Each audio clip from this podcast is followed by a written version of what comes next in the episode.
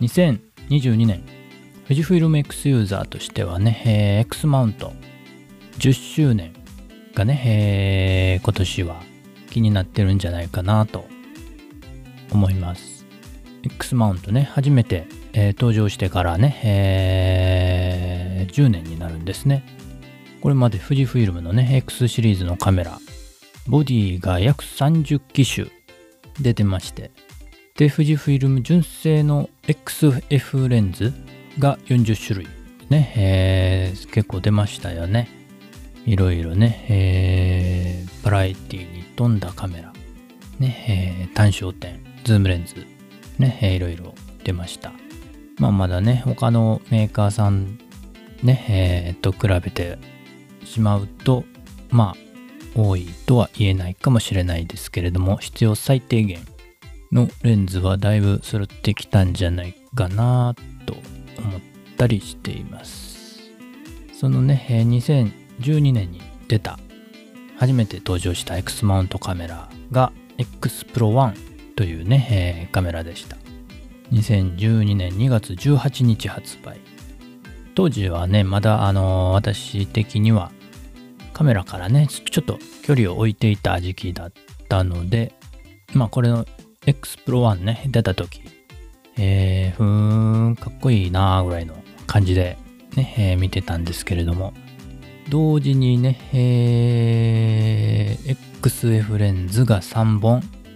発表されて、そのレンズが何だったかというと、えっ、と、XF18mm の F2 XF35mmF1.4 と XF60mm F2.4 のこれはマクロ、ハーフマクロですね。この3本がその時に発表されて、えー発売されましたね。私がね、初めに購入した単焦点レンズがこのうちの2つで、えー 18mm と 35mm のね、えーレンズでした。XF18mm F2 の方はちょっとね、今も手放してしまって使ってないんですけれども、XF35mm F1.4 の方は今でもね、えー主力レンズとしてね、えーよく使ってます。常にも使ってる感じですかね。その XF35mm F1.4 よりももっとよく使ってるレンズがもう一本のね、えー XF 60mmF2.4R マクロっていうねレンズを今一番よく使用頻度が高くなってますね。ということでつまりねあの10年前に登場したレンズね今一番愛用しているっていうことになりますね。また、あのーこの XF60mmF2.4 マクロで撮った最近の写真ね、えノートの方にも貼っておきますので見ていただけると嬉しいです。まあ、10年前なんでね、もうそろそろこの3本ね、リニューアルあってもいいんじゃないかなと思ってたところなんですが、昨年ね、え高解像性能のレンズがあ3本ぐらい、え、何本？ちょっと出てましたよね。何が出てたのか。えっ、と、50mm と 18mm と 33mm。ね、えー高解像度の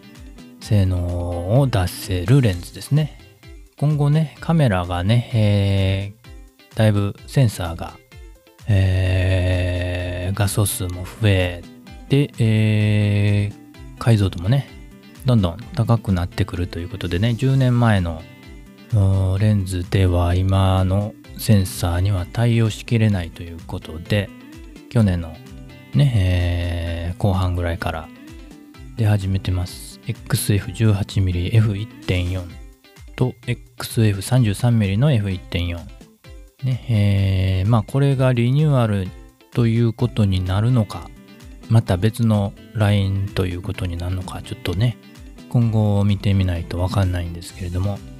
やっぱりね、大きいですね、えー現状のレンズと比べると大きくて重い感じになってはいるので、その大きめのカメラね、本体、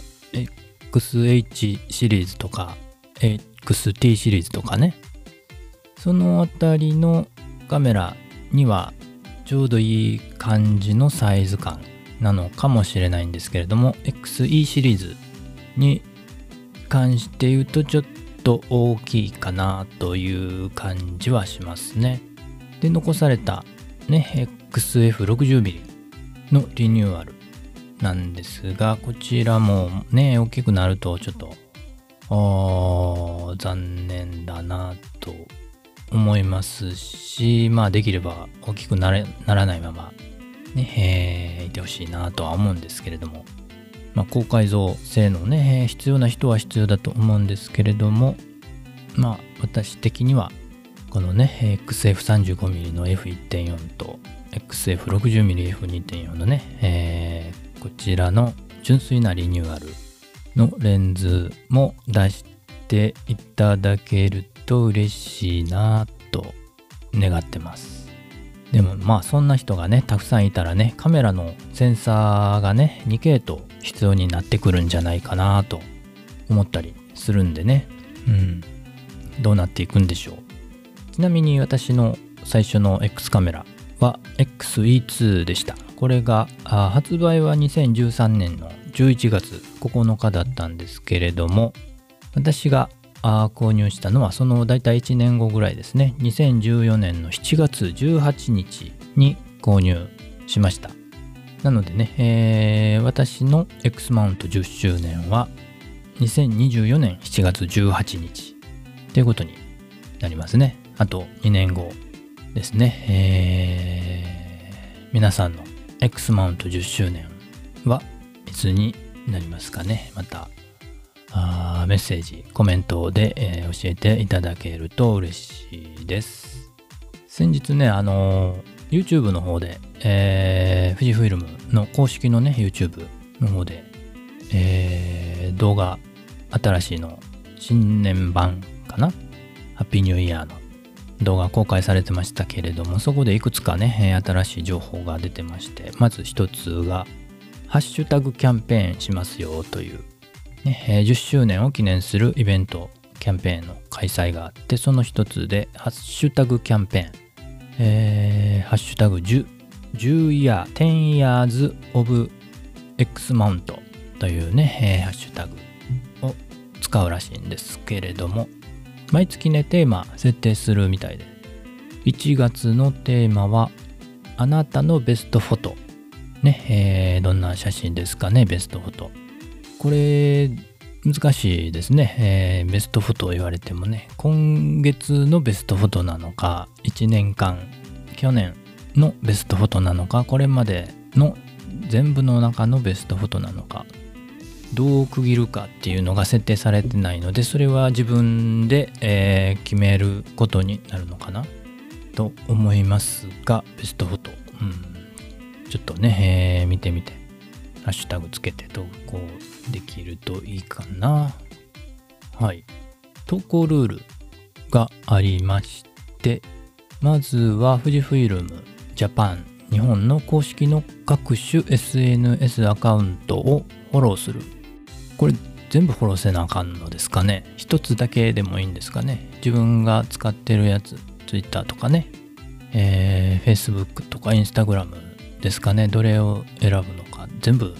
フォローしないといけないのがちょっと書かれてなかったんですけれども、えー、多分1個でいいでしょうね、えー、そのアカウントフォローして投稿すると。先ほどのね、えー、ハッシュタグをつけて投稿する、まあ、フォローは必須ではないと書かれてますね。ただ、えー、公式からね、え SNS 等で紹介されることがあって、えそれの連絡を取り合うために、え、DM するんですけど、そのためにフォローが必要になるということみたいですね。だから投稿するだけであれば、あの、フォローは必須ではないみたいですね。投稿したやつがね、え、公式で紹介されると、ね、えー、嬉しいですよね。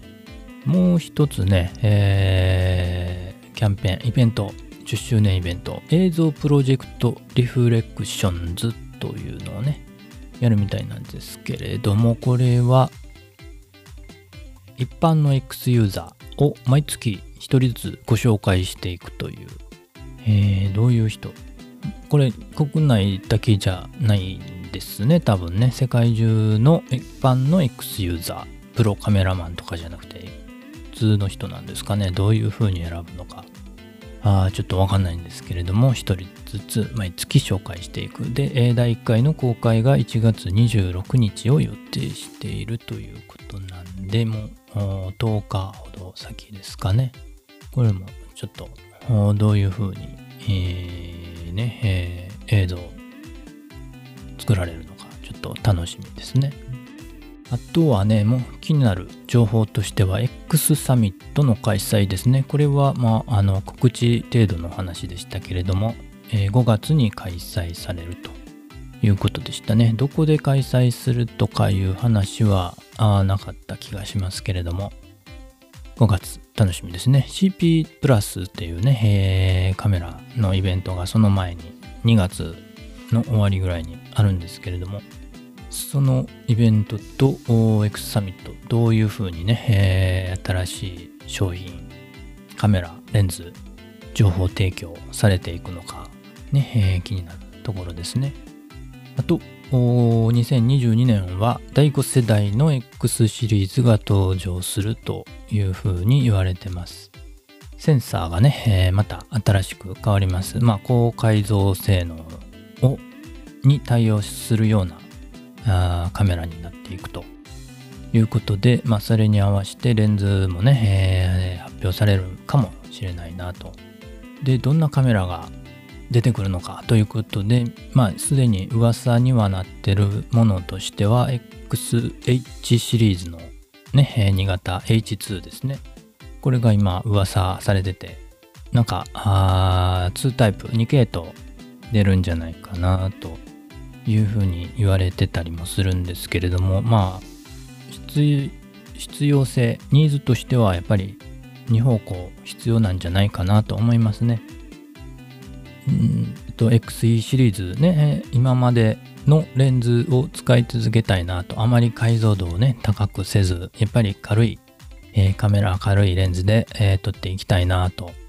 いう人たちも少なからずね、えー、私を含めいるかなと思います。一方ではやっぱりもっと高解像度のカメラ、レンズを求めるっていうね、ユーザーさんもいてるんでね、その2方向どうしてもね、必要になってくるんじゃないかなということで、えー、まあ XH2 が2系統になるのかどうかは分かりませんけれども、まあ、例えば H2 の方、H シリーズの方が高解像度の方向に持っていって、えー、T シリーズ、プロシリーズ、E シリーズはこれまでのというパターンも考えられますし、まあこれは発表、ね、えー、されてみないとちょっとわからないですね。今後の富士フイルム、ね、いろいろ注目することが多いなと思います。ということで今回は富士フイルム X マウント10周年についてお話ししました。皆さんもね、えー、ハッシュタグキャンペーンね、えー、投稿してみてはいかがかなと思います。あと XF60mm ね F2.4R マクロこれね、えー、私もね今メインで主力で使ってるんですけれども草花フォト散歩なんかにねとても使いやすいレンズなので、えー、とね、え、興味ある方あね、試してみるといいかなと思います。まあ家の中とかね、狭いところではちょっと使いにくいとは思います。使いどころね、えー、用途がはっきりしているかもしれないですね、このレンズね。まあ、ポートレートとかでも、ね、えー、使えます。うん。なのでね、えー XF60mm 仲間がねえ、増えていくと嬉しいなと思っています。今回の配信が役に立ったという方、今後も聞いてみたいという方はフォローしていただけると嬉しいです。今回の配信に関するリンクは後ほど投稿するノートの方にも掲載しておきたいと思いますのでそちらの方もお読みいただけると嬉しいです。感想やメッセージはお便りフォーム、Twitter、ノートのコメントでお待ちしています。